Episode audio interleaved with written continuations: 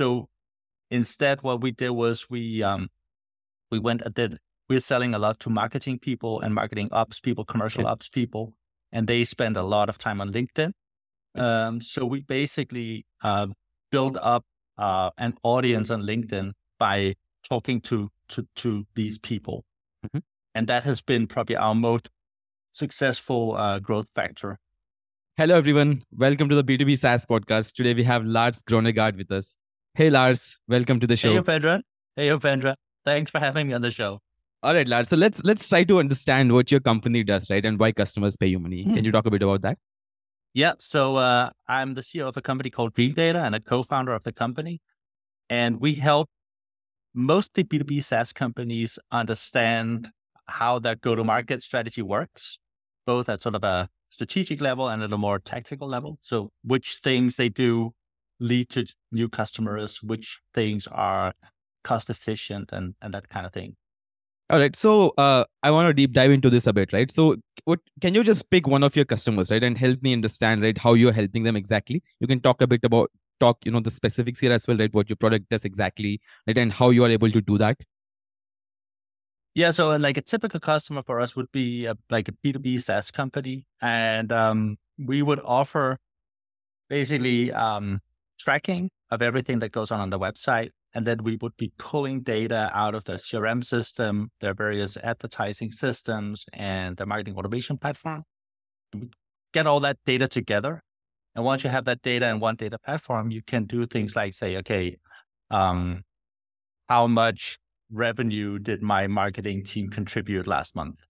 Or you can, from the marketing team, you can say, hey, I spent $50,000 on Google ads last month was some of that actually effective? Did some of it uh, impact the pipeline? Was some of it like without any impact? And then you can uh, remove spend and you can sort of readjust your spend. And then Got you it. can also like for for ad platforms, you can feed some of the data uh, directly back to the ad platform so that they can optimize the ad serving based on that. All right. So what where do you pull in all of this data from? You mentioned ad plot ad platforms. Are there any other yeah. data sources that you typically sort of pull in data from? Yeah. Uh, so like we mostly work with B2B SaaS companies. So very often LinkedIn ads is a big source of, uh, of advertising uh, leads. Uh, Google ads, especially search ads, but also display ads. Um, B2B SaaS, like we are big on G2 and Capterra. So review platforms are also important. So mm-hmm. that's uh, some of the platforms we pull data from. And then uh, big CRM systems like Salesforce is, of course, a very big one. HubSpot is a like also becoming more and more popular also in mid market. Um, and then we have tracking data, which either we have our own tracking infrastructure or we can pull data from products like segment.com. Got it. And, and do you have any intelligence added on top of all of this data, right? Is that your product or are you just you know, showing all of this data in a nice, easy to use fashion?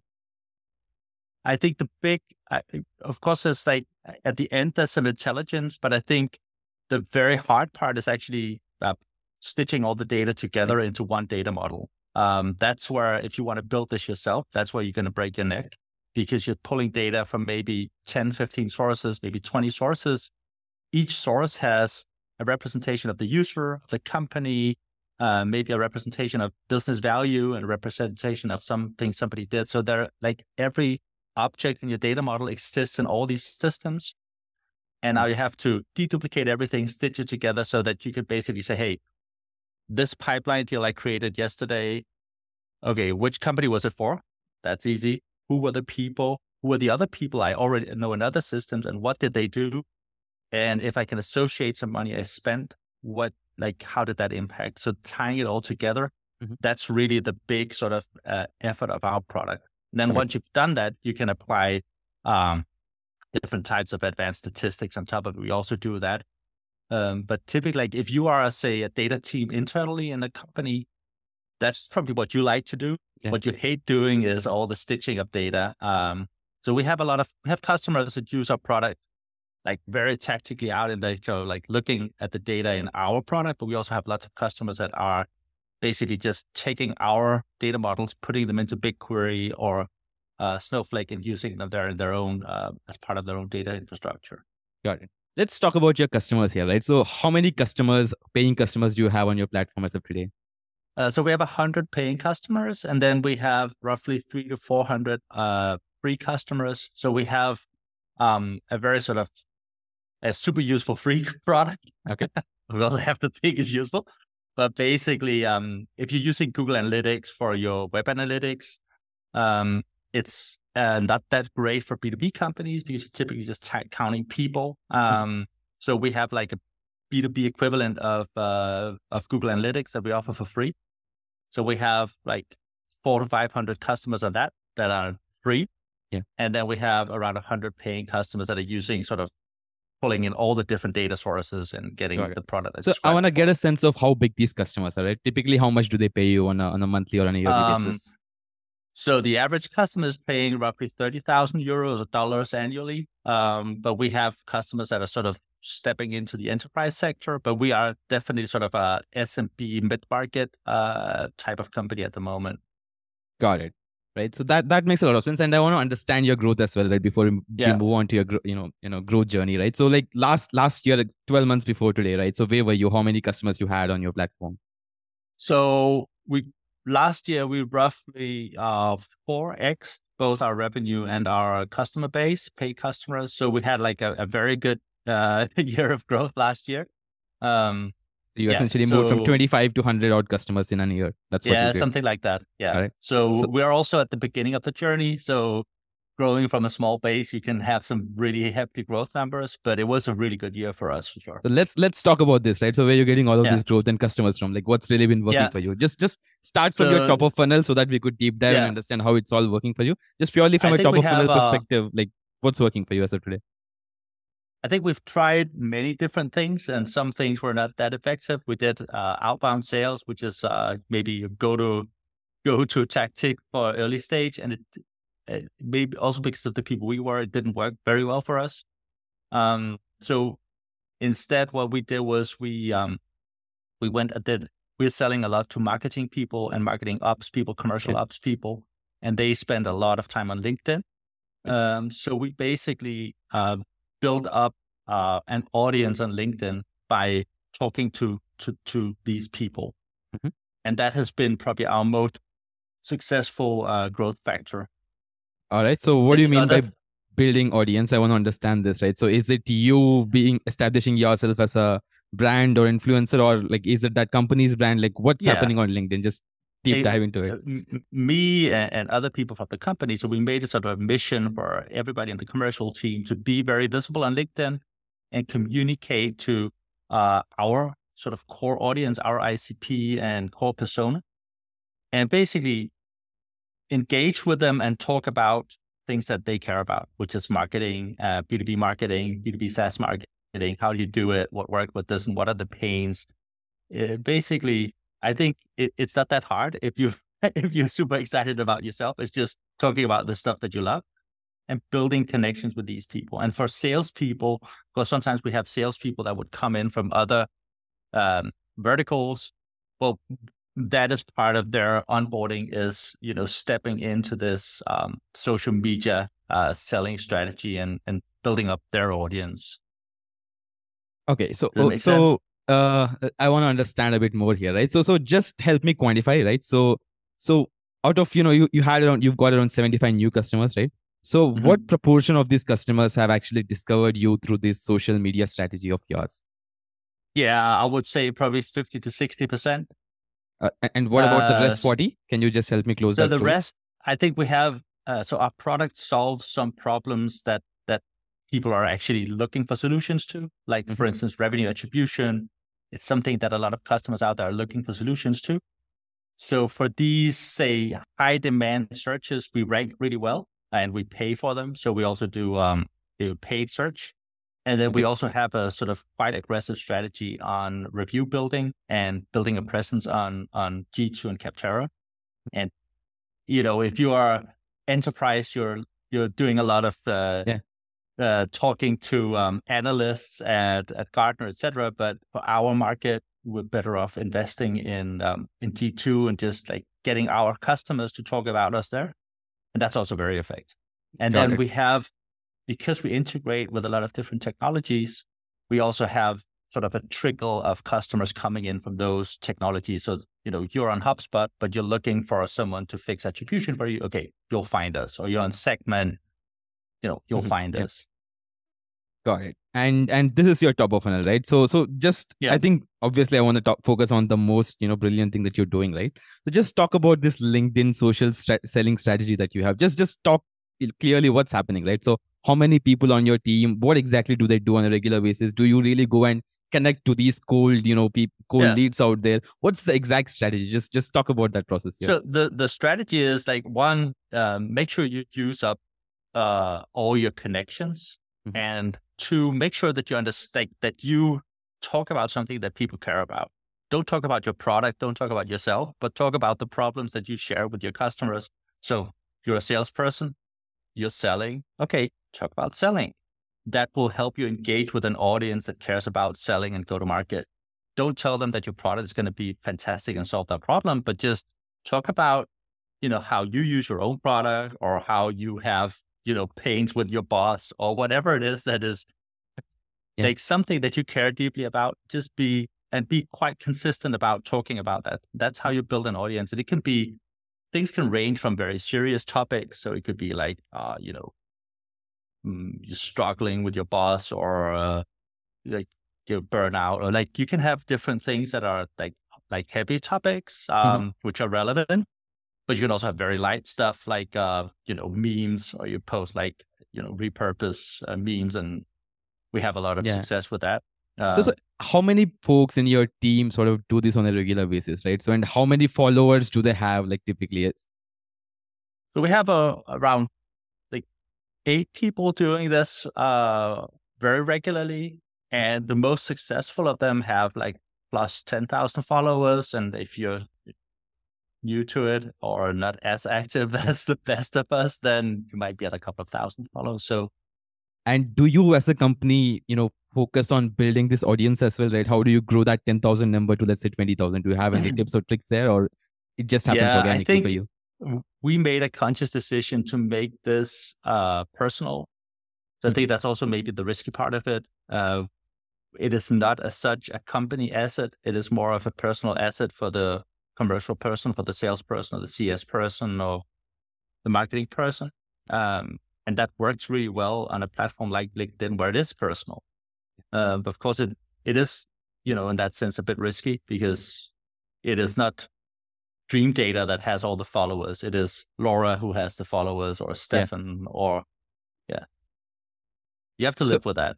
Okay, so it's it's just you depending upon your team, you know, teammates to sort of go about doing their business and getting things done, right? So you don't have any, you know, particular strategy or you know vision around how many followers you want to grow to. It's just happening organically. Is that how it is?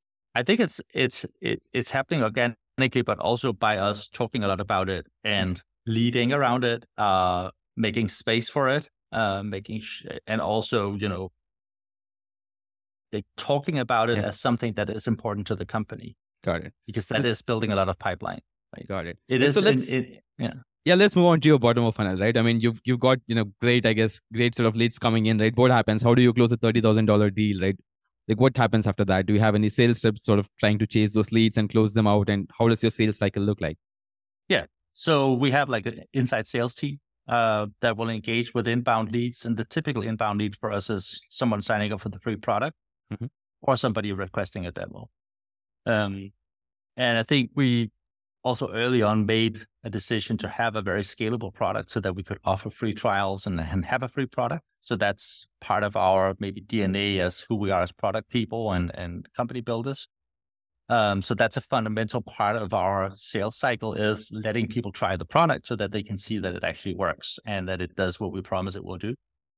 Uh, so that's fundamental. And then apart from that, it is you you can say because you're trying the product, it becomes a bit more of a say helpful sale where the salesperson is maybe less aggressive on pushing the product and more sort of a helpful person trying to, you know, a bit like Yeah. customer success type of person helping the customer see the value of the product.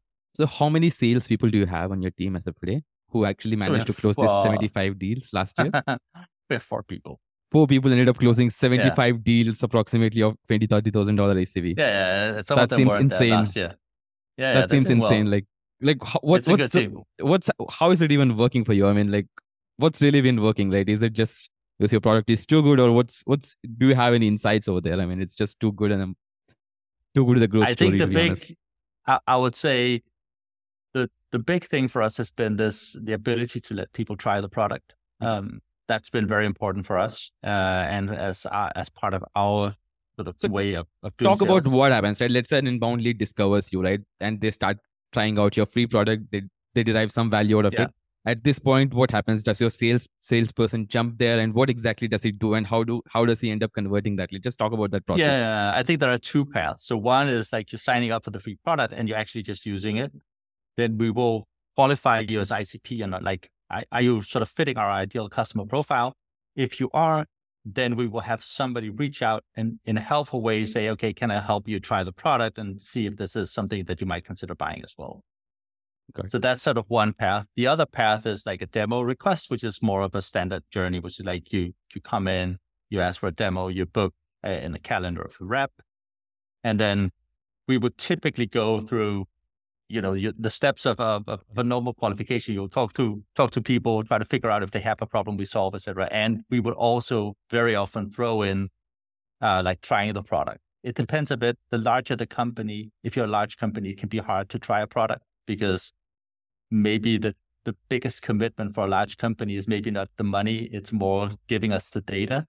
Um, so so they are more, you know, they're not willing to actually try the product because getting to a stage where they can commit to giving us the data actually requires them to go through the entire buying process. So So so are, are are most of these customers trying out a revenue attribution platform for the first time, or are they trying to switch from somebody else? Like what? How does this you know it data varies. look like?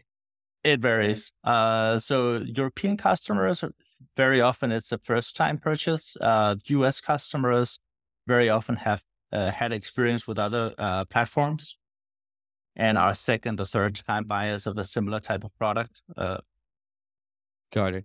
Right. And let's let's talk about your churn, right? I mean, I guess like how how are you manage like how are you able to sort of keep hold of your customers, right? So are they churning out? Like how does your expansion rate look like? I think like uh, churn and expansion is where we're working a lot right now. Uh, we are, you can say our product is an analytics product, and right now that mm, that's at least for a lot of our customers that is what it is, and it means that you're relying on people to look at the product and use the product and put that those like do their own analysis and put it into action. Mhm. So we are building up a lot of capabilities of the product to make sure that you can have uh, say set and forget type of features where you connect and then the con- the product continues to deliver um, value. Also, if you're not continuously access the product, so we do a lot of work in that space. And then the other end is that we are we very much like customers who work directly with the data and build the data into their daily processes. And I would say if if we manage to get those things happening for a customer, then we have very very low churn rates and nice upsell also. So do you have Uh, any whereas- initial numbers on how your expansion expansion look like? So did you manage to convert any thirty thousand dollar deal to let's say sixty thousand or so? Not uh, we're, we're not there yet. I think that for us, we've been focusing on driving quite high uh, contracts as the initial contract, and that makes this sort of very big expansion quite hard. Mhm. Uh, I think we're maybe leaning a bit towards trying to. Maybe we're. I'm not sure about it, but I have a feeling that going for a slightly lower entry point, Yeah. sort of a can cut the time of the sale. I don't think we have a very long sales cycle, but you can have more success in sales So if you have Just just like how big is that sales cycle? Is it in months, like quarters? How big is yeah, that? like 60 days. 60 60 days from initial contact to closing a deal on average. Got it. Um, Let's let's move on to your backstory, right? So I want to understand like when did you start the company, right? What's the story there? So the story of the company is basically uh, we're three co-founders, and two of us work together in another SaaS company, and we had all the problems that we're solving now. Um, so we had a ton of data from different go-to-market systems, and a lot of tracking data. And the last thing we wanted was to spend like two years building uh, a data infrastructure, putting all this data together. But there really wasn't any way around doing that. Um, and you know, basically we said, okay, one, so we solved it in that context. There was a company called Trustpilot, Mhm. and that was great. Lots of value out of that. Um, we had insights that we could never have had any other way, and lots of nice automations based on it. So it's great, uh, very successful pro- project in the company. But at the same time, we're like, why is this is not a product? Mhm. Like, why did we have to do this when we were using HubSpot, Salesforce, Segment, Google ads, Facebook ads, LinkedIn ads? Like, we were using all the standard stuff. Like, why did we have to sit for two years and build data pipelines that just didn't make sense Mhm. because it was so standard? Yeah. Um. So that was the fundamental. and- uh. So And where did you get and where did you get your first few customers, first couple of customers? Uh, the first customers, I think what we did is we are sort of coming out of a product and engineering background. So we were quite careful about not assuming that other people would want what we thought was a great idea. So we basically went out, pitched just based on a, you know, deck uh, to our to, to network in Copenhagen, where we're from, Mhm. and try to find like if anybody else in similar situations to the, we had an idea about who we're going to be selling to, Yeah. approaching them, would they actually pay for this? And at some point where we had a couple of people say, okay, we'd actually pay for this. You know, okay, great, pay us. And then we built sort of initial prototypes with them. Um, that's how we got started. I And think that's this? maybe, uh, it's like 18. 2018. Yeah. And how many folks do you have on your com- team as of today, right? How big is your company? Oh, 35 people now. And how many in the GTM, go to market? And the go to market team is like 12 people. Got it. And yeah, just just uh did you raise any external funding so far to build your company? Yeah. So we raised actually three on three occasions. So we raised um is that 19 uh from Seedcamp in London and some other investors, some local investors as well. And then in uh, 2020, also from a London investor and an Icelandic investor. Um, and then we just raised a Series A from a German investor um, end of last year. Got it. All right. So one last question here, right? So where what's the vision here? Where do you see your company growing in the next five years or so? So the big vision is automating a lot of go to market based on the data. I think that is our big vision. You can say Amazon does not employ a million salespeople, and we don't see any reason why a sort of B2B companies shouldn't be able to um, to have some of the same levels of automation that a company like Amazon has. Uh, but one of the big things holding back those companies is data. And we're, we are like, we want to solve that problem and we want to be sort of the foundation for companies in the B2B space becoming as automated in that go to market uh, motion. All right, Lars. That's the big thanks for- vision. yeah. All right, Lars. Thanks for taking the time to talk to me. Hope you scale Dreamdata to much, much greater heights. Thank you. Thank you, Vendra.